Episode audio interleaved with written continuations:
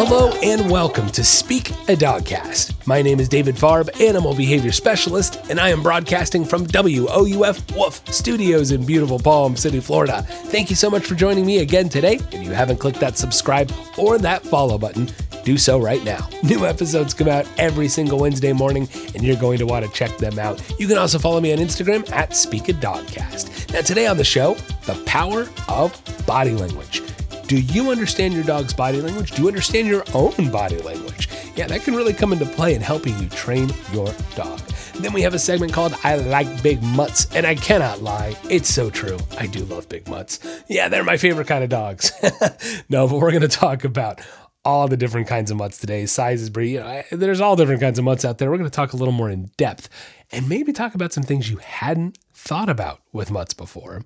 Yes. Then we have the first pets followed by the listener Q&A. And if you guys have any questions for the listener Q&A, dog training related, dog related, send it on over my way. You can email me questions at speakadogcast.com or feel free to message me on social media. Now, before we get going with today's show, I have to give you that trivia question. And today's question is going to be, how long do snow crabs live?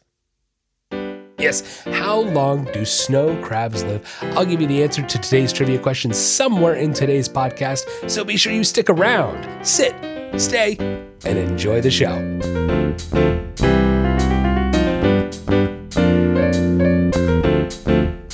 Next on Speak a Dogcast, the power of body language. Yes, it is the universal communicator amongst all animals. It is body language. It doesn't matter, you know, what animal we're working with or talking about.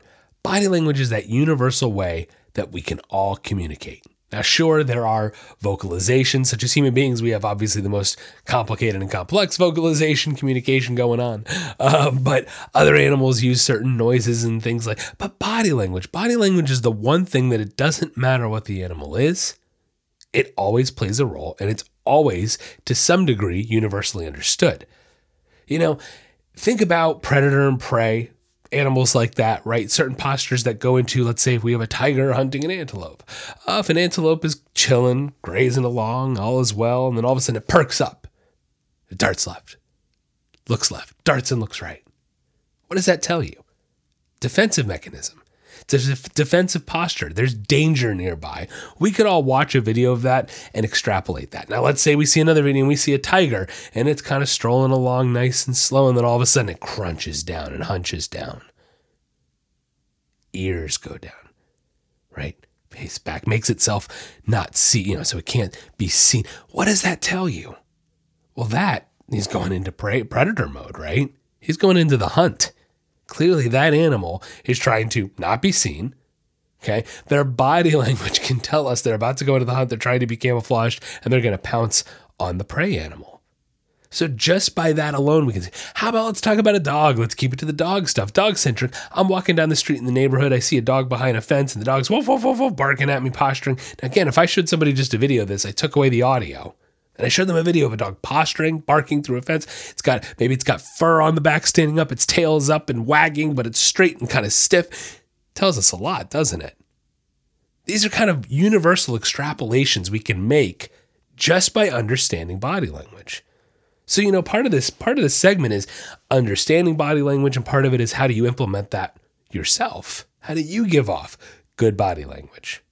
So, the first thing I actually want to talk about is the tail. Let's go back to the tail a second. I'm going to tell you a tale of a tale. Tale of a tale. There we go. Okay. So here's what I want to get at is most people most people tend to really focus in on the tail, don't they? Well, he's wagging his tail so he's happy. How many times have you heard that phrase? Well, he's wagging his tail so he must be happy. Eh, wrong answer. you could not be more incorrect, guys. A wagging tail tells you only part of it. And look, I'll be honest. I've had dogs with wagging tails that two seconds later are biting me. So a wagging, or at least trying to bite me. Thank goodness I don't get bit very often. Knock on wood. Uh, but you know, it, the truth of the matter is, the tail can tell you a lot, but not everything. In my opinion, you need to read the body language of a dog from the tip of the nose to the tip of the tail. It's not that the tail isn't going to tell you anything, it's not going to tell you everything. Okay. And sure, look, if you've done this enough and you really know how to read body language, the tail can tell you quite a bit. Like I often tell my clients, I want you to analyze your dog's tail wags, like especially if we're dealing with like a behavioral issue. It's not just like a, a puppy. Uh, like we have a dog that maybe has some aggression issues or some anxiety issues. And I say, pay attention to that tail. What's it doing? Not, it's not just wagging. How is it wagging? How is it postured? Where is it wagging relative to the dog's body? Above, middle, down, kind of somewhere in between. These are important details. How is the wag? Is it a nice flow? Is it stiff? Is it really fast? All of these little details come into play to telling us what's going on with the dog's body language. Then, of course, I have to look at the other body language I have to look at the face and the head. What are the ears doing? A lot of dogs have very expressive eyebrows. What are the eyebrows doing? How about the Joker face? Is the dog giving a joker face? That's never good. You don't want that. Uh, people think it's cute. how he's smiling. No, he's not. Uh, no, he's not. I, let me just let me just get.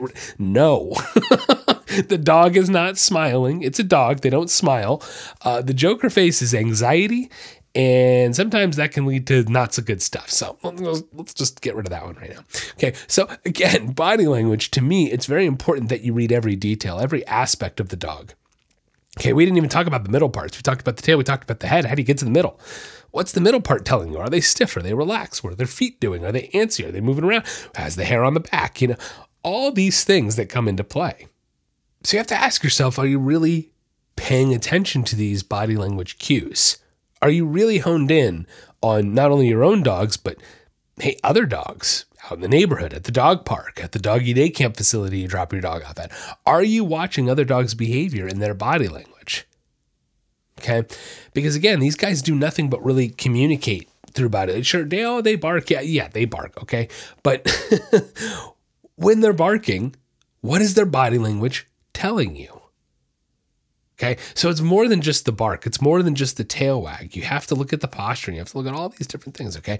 So it's important that you understand what these things look like. So let's let's go back to the face and the head a second. We'll work our way back. Okay. The head and the face. Um, look, let's talk about panting. That's one of the most common and easy identifiable body language cues that a dog can give you. And the reason I talk about panting, because they go, David, dogs pant. Yes, yes, they do. Uh, but dogs pant for really only two reasons, guys. Either to regulate their body temperature or, or anxiety.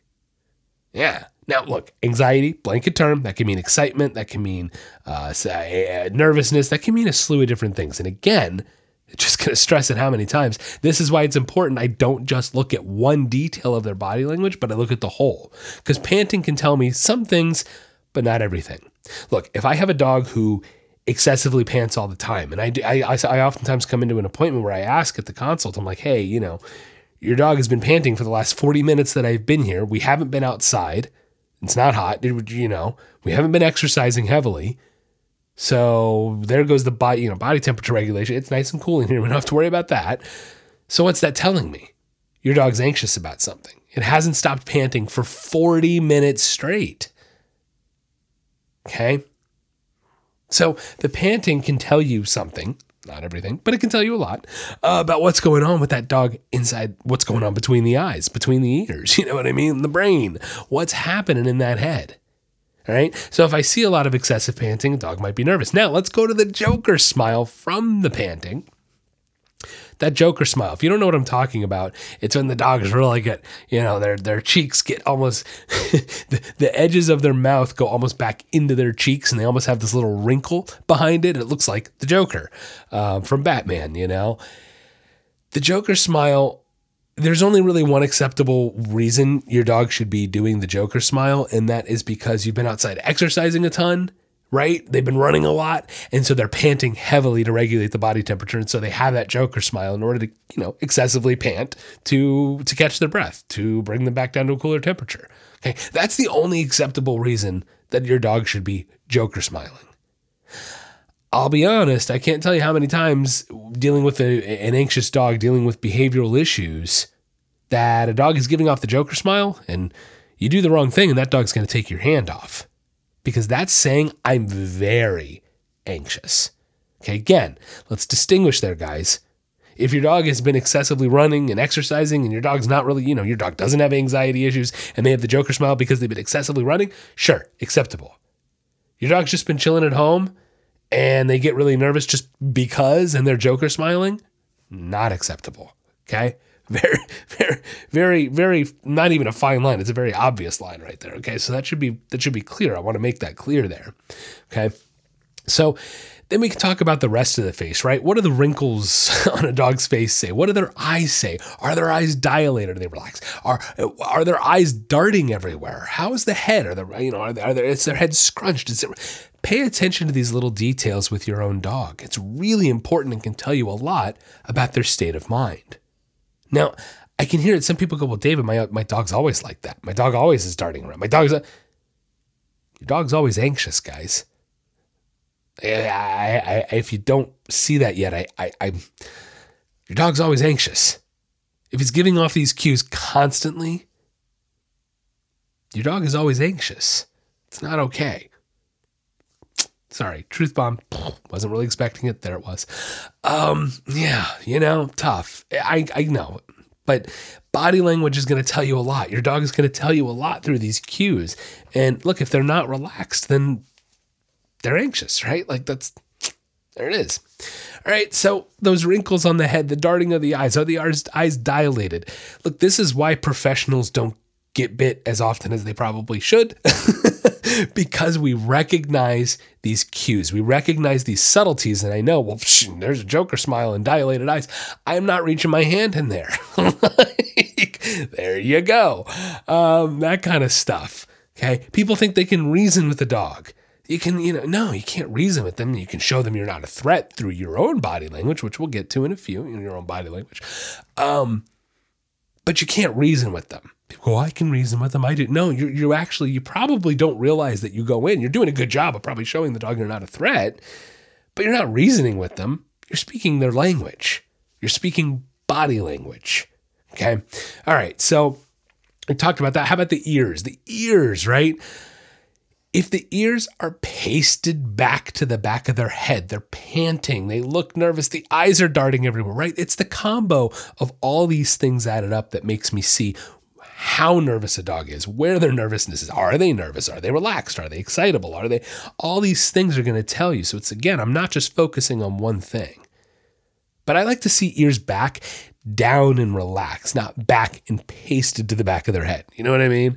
Uh, there's the difference there. There's nothing wrong with that. There's nothing wrong with the ears being perked up. Curiosity. I mean, come on, there's nothing wrong with that. Curiosity. We know what that looks like. Maybe a little excitable, maybe a little bit of panting, right? Because sometimes curiosity can bring a little excitement, a little anxiety, but nothing extreme. No joker smile. That's totally fine.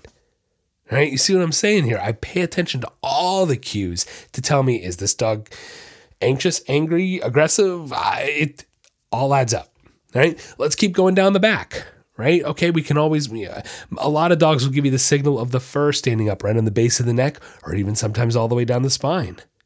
Don't want to see too much of that, do we? No, that can be a bad thing. So if you do see fur standing up on the back of the neck, that's a warning sign right there, okay? Uh, now, the tail. We've talked about the tail a little bit here. Let's just try to dive through it. Look, as I said kind of at the beginning, I look for certain things and how the tail is wagging, where the tail is wagging. Where did the tail start when we started running through an exercise, maybe as we're training? Where did it end? Uh, to me, for the walk, for example, the, the tail can actually tell me when we're tired. Boy, there's a lot of T's there. Tail can tell me when we're tired, uh, because I like to take a look at where I like to take a look at where the tail is and see how tired it is when we start. Uh, okay, I look at where the tail is when we start the walk, and when we end the walk. And normally when we start the walk, of course, a little excited to go for the walk. Heck yeah, I love it. And the tail's usually up and got a nice wag and a nice flow to it. If the tail's going insane and crazy, you need to increase your walk by about 30 to 45 minutes. okay, at the beginning, if it's like that. But if we have a nice excited wag, it's got a nice little flow to it, it's not too crazy, not too frantic, cool. So I'll see where that is an hour into my walk, I'm going to take a look at that tail and see where it is. I can guarantee you it's almost dropped below their back. If it starts dropping below their back, that tells me they're getting tired. Okay, I love these body language cues. If you learn to pick up on these little patterns and these these subtleties, it can really go a long way toward helping you with your dog and telling you if you're really, if you're getting them tired or not, if they're stimulated or not. Uh, very important things. Okay, so um, that's what I like to look for in the tail. A nice flowing wag, nothing too frantic. Look, the happy tail people talk about. That's it's it's so frantic, it's wagging so hard, and it's they call it a happy tail. Ah, seems a little much, guys. A little extreme for me. I don't know. I'd call that a happy tail. I'd call that an overexcited tail that could cause injury uh, to the dog. I, I, I, there's nothing happy about that to me. Um, so, you know, I think if we didn't make our dogs so overexcitable all the time, that's so crazy, we probably wouldn't have happy tail issues as much. Crazy thought. Um, oh, a few truth bombs in this in this uh, in this segment today. I wasn't expecting. So, okay, I like a nice flowy tail. I like a nice wagging tail that's happy but not too overexcited. Okay, now to the other side of the spectrum, if I'm trying to approach a dog that's got a tail that's down and it's wagging kind of frantically, I don't think you should try to approach that dog and reason with them. Might just make them more nervous. It's not going to be a good idea. Okay, I like to wait for that tail to relax, then maybe try to approach.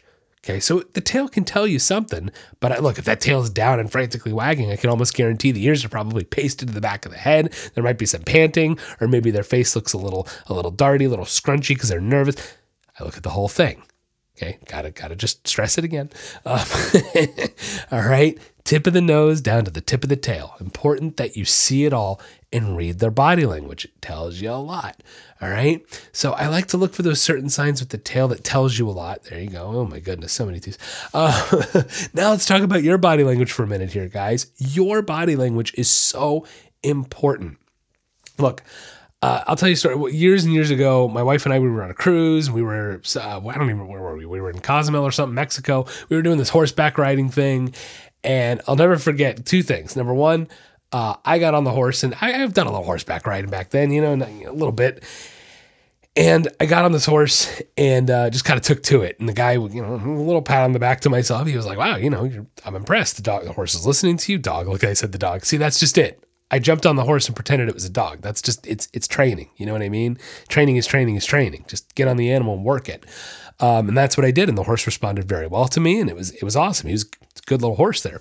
Um, but there was another woman who had clearly never ridden a horse in her entire life. and keep in mind, guys, these are the good horses. You know, they're not giving the tourists the, the, bad horses. So they're giving you pretty easy horses to work with. That's the other thing. I mean, this horse was easy I was working with. It's not like I was dealing with a complicated uh, thing here, you know? but this woman would not tell this horse what to do. Her body language was fearful. It was. It was scared. It was nervous. It was unsure, uncertain. And this horse was literally just doing whatever the hell it wanted.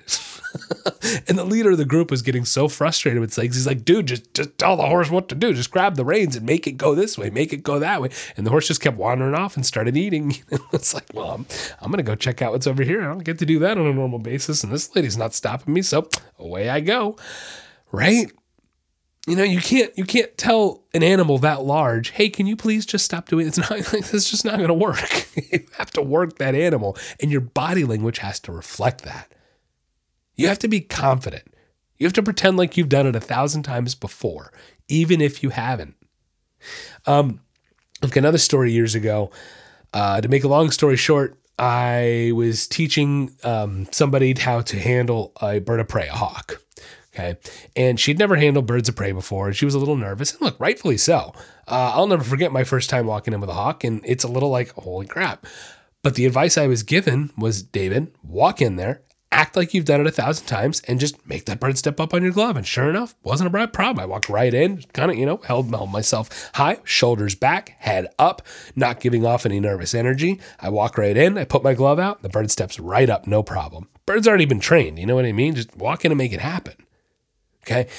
And it's no different with dog training. Now, I'm teaching this girl trying to tell her, hey, look, puff yourself up. Walk. And she just wouldn't. She just kept, and we started walking up to the enclosure where the bird is. And man, this bird just started sizing her up. You could read that bird's body language. You know why? Because the hawk literally starts darting its head left, right, left, right, left, right, sizing her up, checking her out.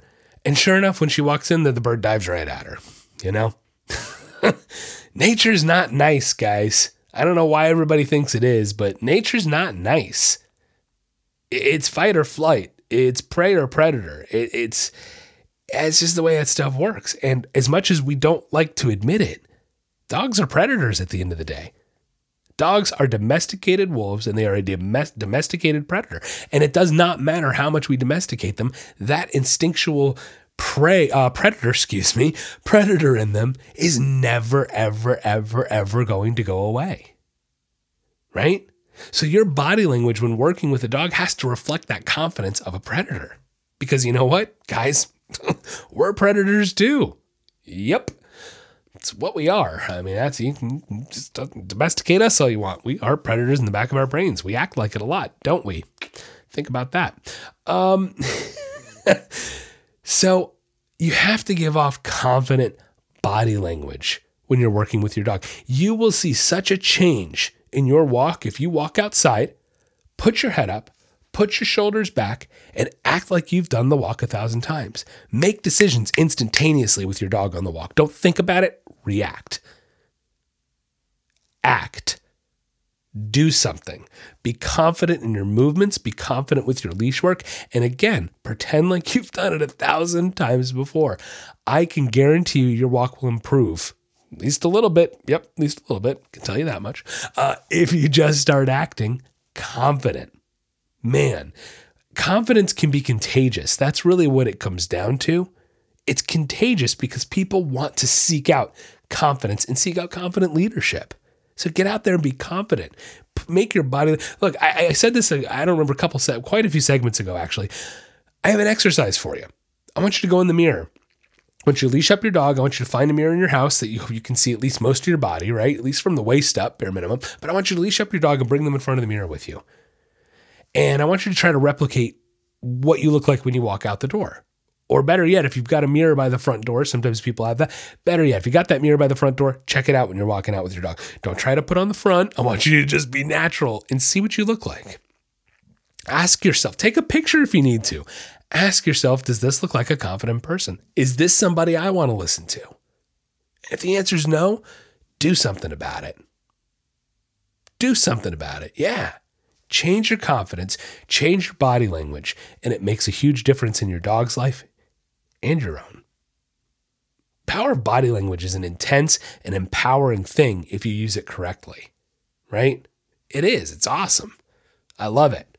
So get out there, understand your dog's body language, understand your body language, and how it affects your training with your dog.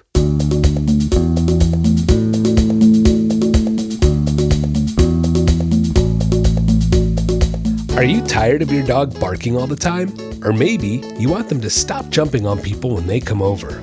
Or does your dog take you for a walk instead of the other way around? We can help.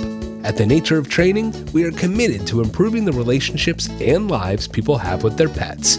No matter what behavioral issue you are experiencing, from an unruly puppy to more severe issues, we can help offering a wide variety of services such as in home training, doggy and puppy boot camps, doggy day camps, boarding, and now offering virtual training as well. For more information, check out our website, www.thenatureoftraining.com, or you can find us on Facebook or Instagram at David Paws.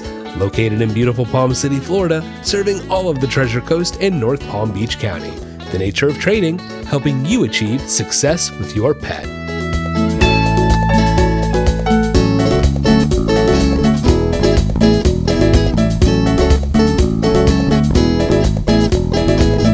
Next on Speak a Dogcast, I like big mutts and I cannot lie. yeah, it's true. I like big mutts. What can I say? Uh, I do love big dogs, but hey, we're talking about mutts in general, not just big mutts. So we have to talk about mutts. Mutts, mixed breed dogs. They get a bad rap, but you know something? I think their reputation's getting better and better every day with all the rescues out there, all the amazing rescue stories. You know, the work that mutts do with with disabled people, with police work, uh, police dog work. There, there's all these amazing, incredible things that rescue dogs can do and that mutts can do. You know, first thing I want to talk about is the fact that, especially in the state of Florida where I live, a lot of rescues are filled to the brim with these dogs that are labeled as a pit bull mix. Oh no, people get on. Look, here's the thing. They're not necessarily pit bulls, and a lot of times through a lot of studies they've done on genetic studies, you know, where they actually take uh, the breeds and they do DNA tests, and a lot of these dogs don't even have any pit bull in them. Or better yet, dogs that aren't labeled pit bull do have pit bull in them. The point really comes to the fact that it's almost impossible to tell just off of looks what kind of breed a dog is. That's you know that's just the truth of it. So when you go to the to the uh, uh, rescue, sure, I would like you to keep in mind what type of lifestyle you have. Should you even look for a bigger dog or or a dog that may potentially have these high energy breeds mixed in there? You know, you have to consider that, of course. Um, but my point is, don't don't let a label kind of you know break your heart or make your decision. Use logic. That's what I'm getting at, I guess. okay, so that's now the other thing with a mutt. I'm probably gonna ruin some people's lives today. some people that are die hard, uh, certain breed fans. And look, I'll be honest, I like golden retrievers. I've said it before, they are my favorite breed. I love all dogs. Uh, look, I've got four dogs, and only one of them at the moment is a golden retriever out of the four. Only 25% of my pack is a golden. Used to be 50% of my pack for a little. Actually, I guess it was more like, all right, I'm not doing math right now. but the point is uh, that I'm getting at is you ready for it? You ready for it, guys? Purebred dogs, they're mutts. you heard me right. Purebred dogs are mutts that we've labeled. Think about it this way. What about the most popular new hybrid breed, the golden doodle, the labradoodle, the doodle? Uh, they're mutts. They're mutts, guys. You're paying a lot of money for a mutt. Um, not to mention, you go buy a purebred golden retriever. Yeah, in all honesty, you're paying for a selectively bred mutt. Uh, think about it think about it. You know, look, when I used to have all my seg, I used to have the segment breed of the week, and we may bring breed of the week, but week back at some point, but we had like 80, 70, 80 something breeds of the week, I think, before we stopped. So go back, you can listen to them. There's definitely a lot of breeds of the week, features a certain breed. But when we talk about all these breeds, what do we talk about? We talk about the fact that it took seven, eight, 10, 12 breeds, three generations, five gener, whatever, to make these breeds, to make these purebred dogs. Is it any different than a mutt? To some degree, yeah. Um, but no.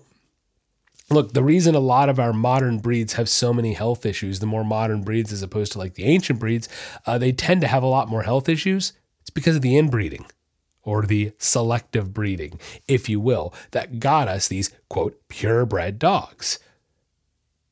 So, really, when it comes down to it, every dog is a mutt. Every dog is a mutt, you know? Uh, and, and look, for that matter, they're kind of purebred dogs are like a crap eater mutt.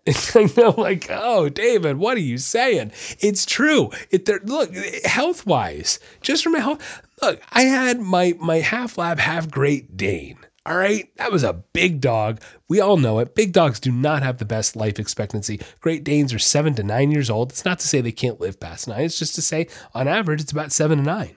Labradors are 10 to 12. Penny was half lab, half Great Dane, and lived to be 12 and a half. Okay. She had no health issues until the very end, with the exception of some knee problems. Uh, that was the sizing again because of breeding that we've done.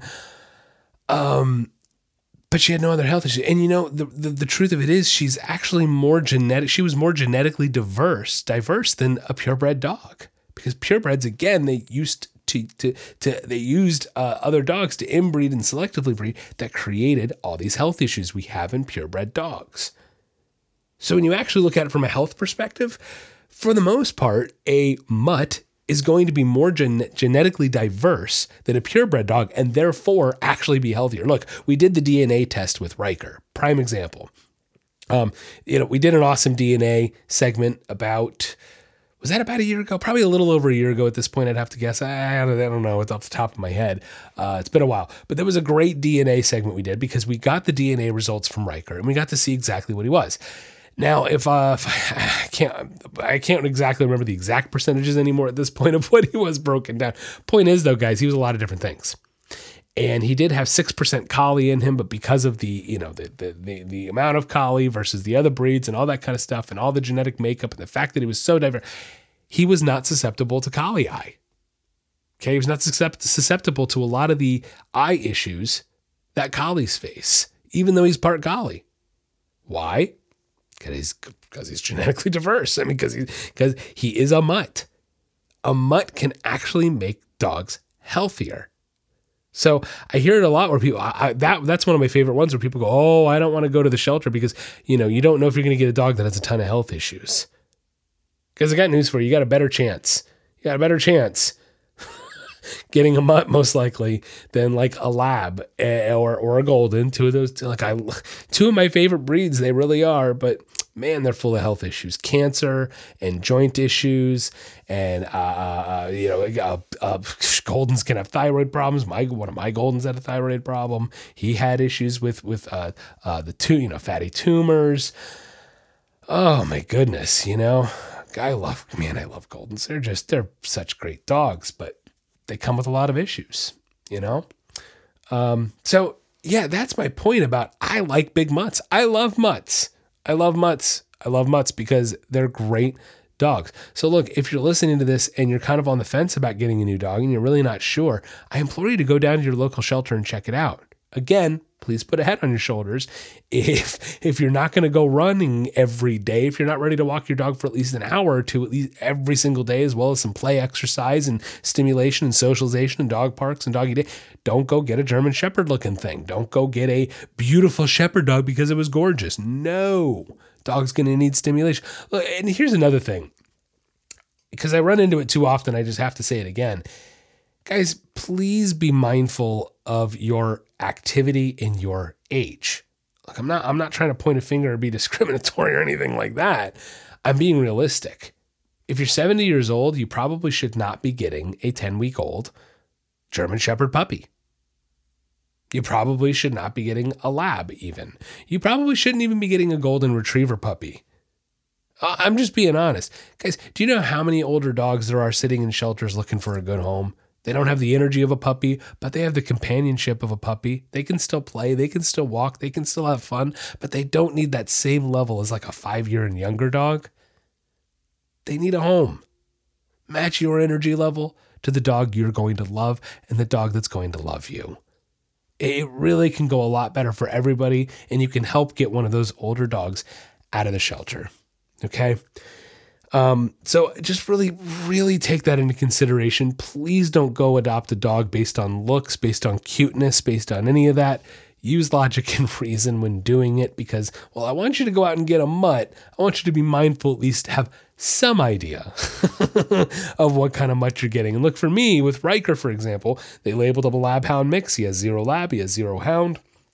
But I knew there was a chance there'd be other things in there, and I'm ready for it. It's fine. I walk my dogs all the time. He's got lots of stimulation, doggy day camps, uh, plenty of space out here that we have. He's got all this different stimulation and ways we had to be able to fulfill his needs. So I knew going into it, hey, this dog could be big. He could be, uh, he could be a couple different things. He could be kind of a farm dog. That's fine. It's cool with us. It's what we need. That's the kind of life he we can provide for him here. So I like adopting dogs. I love adopting mutts. From a health standpoint, they can actually be healthier, guys. Yeah, I know because in because uh, purebred dogs they're inbred to make them purebred. It's how this stuff worked originally. Sure, with responsible. I don't want to totally knock on breeders, guys, because again, I do see the need for certain breeds, but I do believe in responsible breeding. There are way too many backyard breeders out there. Way too many people breeding dogs that shouldn't be. There should be only responsible breeding with people doing it in ways ensuring the best health and the best life for our dogs and our pets, right? It's the way it should be. So keep that in mind when you're out there hunting for a new dog. And hey, get out there and adopt a mutt. The answer to today's trivia question How long do snow crabs live? Around 20 years. Yes. Now, if you have not heard, this is very interesting and perhaps a little alarming as well. But for the first time ever, the Alaskan snow crab season has been canceled. The reason for this is the Alaskan snow crab population has experienced an almost 90% decrease from 2018, where there were 8 billion crabs, and now in 2022, only 1 billion crabs. Nobody's exactly sure where or why the crabs have gone. Now, scientists are currently trying to study this, and it is debated that warming water temperatures are perhaps to play a role, but nobody has the answer for certain.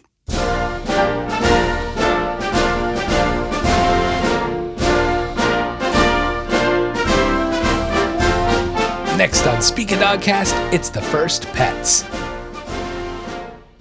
Today on the first pets, we'll be talking about Benjamin Harrison. Benjamin Harrison was the 23rd president of the United States, serving from 1889 to 1893. Now, Benjamin Harrison was the great grandson of William Henry Harrison, the ninth president of the U.S. The Harrison family did have some pets along the way, but the entourage that they really brought with them to the White House was, well, more of the human variety. When Benjamin and his wife Caroline moved in, they also brought their two grown children with the spouses and children of their own, and Caroline's father as well. Now, some of the family members ended up moving in and spending all four years of the presidency at the White House. Quite a nice little residency there.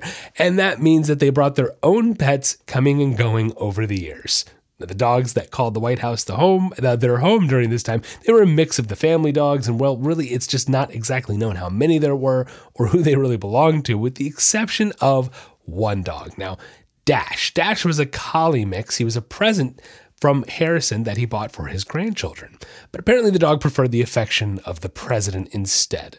Now, he at least approved of the dog as he had an ornate doghouse built for Dash outside of the White House. The president was actually known to close up shop around noon so he could spend the rest of the day outside on the lawn with his grandchildren and their dogs. Harrison wasn't the most memorable president, and I'm beginning to see why.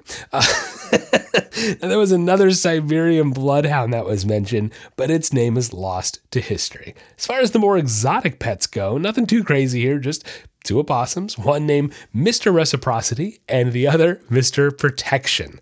Now, they also had a goat who went by the name of Old Whiskers. The goat would put up with a lot, you know, putting up with the kids playing with him for the most part. And they actually would uh, have the goat pull the kids around in a wagon. However, one day, I think Mr. Whiskers had had enough. Now, with the kids in the wagon in tow, Mr. Whiskers, he took off running through the White House gates. The president happened to be waiting for his own carriage to arrive at the front of the White House, and ended up chasing after the cart. Now, it must have been quite a scene for the citizens of Washington, D.C. to see their president running down the road, chasing a goat, yelling and waving his cane. Eventually, Mr. Whiskers did stop, and the kids, they were okay.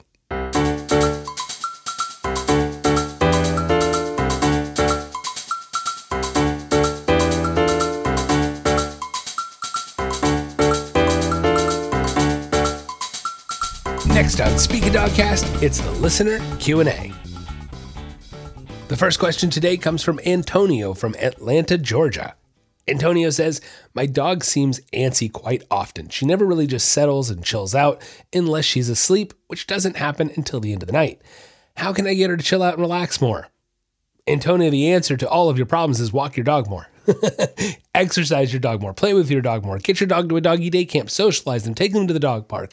Uh, her to the dog park, rather. That's what it's going to take. You know, when a dog is really antsy around the house, normally, most likely, this is at least most likely, uh, it means your dog is not getting enough proper exercise, right? There is a right and a wrong way to walk your dog. Make sure you're doing it the right way. You can definitely check out some of my other segments on walking your dog. Um, look, maybe there is a little anxiety going on. If they're antsy, that that is anxiety to some degree. Um, you can check out my other segments on anxiety as well. A lot of good information in there. You might be able to uh, listen to that and kind of find some of the symptoms going on. And maybe there's more happening than you think than just antsiness of roaming around the house. Uh, but honestly, the biggest solution for you is going to be getting out there and exercising your dog more, stimulating your dog more, letting her maybe experience more in the world. Uh, but look, at the end of the day, it comes down to a proper walk, making sure your dog is having enough mental and physical stimulation to keep her happy and healthy. At the same time, there's a little more you can do. You can teach your dog like a spot command. Tell her to go to her spot when she's being antsy, lie down, and stay. Now, you can give her a fun toy to chew on or something like that, distracting to keep her wanting to lay there. Um, but if she gets up, you have to be eh, taking an active role in your dog's training and redirecting her, making her go lay back down on the spot and extending that stay. Now, last episode. That was last episode, right? Actually, I'm gonna check for you. Uh, that was last episode. My goodness, I'm losing track of time. No, ba, ba, ba, ba. yes, extending the stay. that was last episode. Check that out too, because you're going to want to work on extending that stay for your dog to make sure that they, you know, stay on their spot. The longer she stays on that spot, laying down in a relaxed position, in a relaxed state of mind, the more she's just going to want to keep relaxing. Now, of course, once she's on that spot and she is relaxing, make sure you tell her you like it. I know you're saying that she, you know, probably relaxes mostly at the end of the day, but look, at any point in the day, at any point in the day, if she relaxes at all, even just sits down on her own, goes and lays down on her own, uh, so much as looks like she's relaxing from a point that, you know, off of what she was doing, make sure you tell her, good girl. You like it. Don't make too big a deal about it. You don't want to get her back overexcited again. Just say, hey, good girl, and move on. Okay. But that's the point. Try to redirect her antsiness, try to exercise her more to get some of that energy out to make sure you're fulfilling her mentally and physically enough. And then, of course, reinforce and strengthen any relaxing behaviors that you see.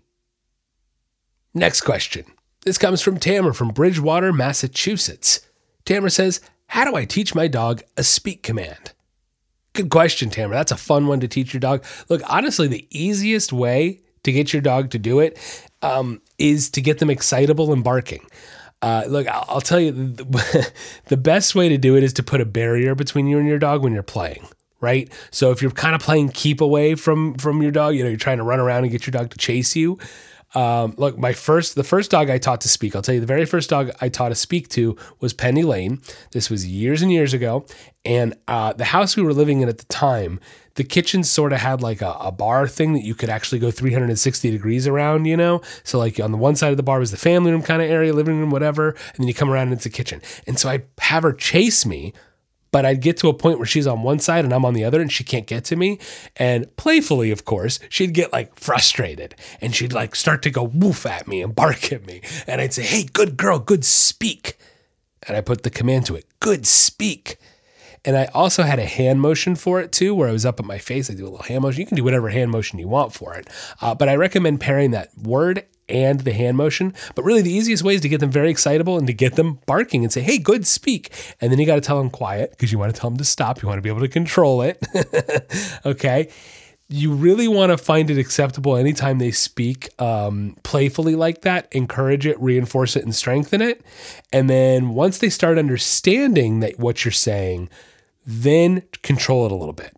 You know be be more um, specific about what you want to reinforce. So only re- once they start getting it only reinforce it once you ask for it right? At first i'm a little more loosey goosey with it because i want to show them hey yeah do that behavior do that behavior pair the command with it and then teach them only when you ask for it okay? But honestly the easiest most straightforward way really sounds silly play with your dog play keep away get them to chase you a little bit and then put something in between yourself and them for Riker, my other guy that I taught to speak to, look, I'll be honest, Violet, Violet was not a very vocal dog. She was very difficult to teach it, uh, and she doesn't really ever bark. she doesn't. So much harder to teach a dog like that to speak.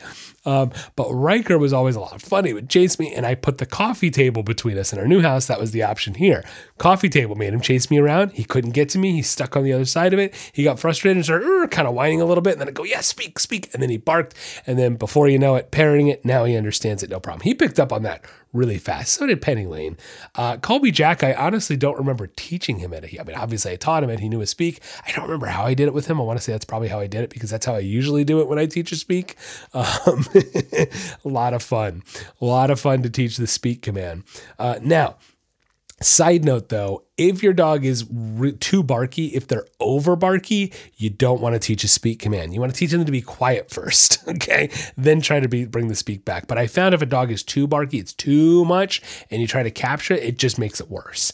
Uh, so you know that's that's kind of you try to capture the speak. Speaking of, that's kind of the word we capture it, right? They speak and I say, "Hey, good boy, you spoke, good job, yeah, you did what I want," right? Uh, unlike like a paw command, I can't like force a dog to speak, right? Like a, when I'm teaching a paw, I can literally lift their paw into my hand, show them what I want. Can't do that with the speak. Sometimes you can even bark at them, woof, you know, woof, and they'll bark back at you occasionally. You know, they they do it out of frustration. They don't know what you're doing, um, but you can capture that speak command. I hope that helps out a little bit. It's a lot of fun to teach your dog the speak command and uh, see if you can get him doing it. That's going to wrap up the podcast today. Thank you so much for listening in. If you haven't clicked that subscribe or that follow button, go ahead and do that right now. New episodes come out every Wednesday morning. And if you love what you're hearing, give me that five star rating. Yes, click that five star rating right now. Have a wonderful week. And don't forget, get out there and walk your dog.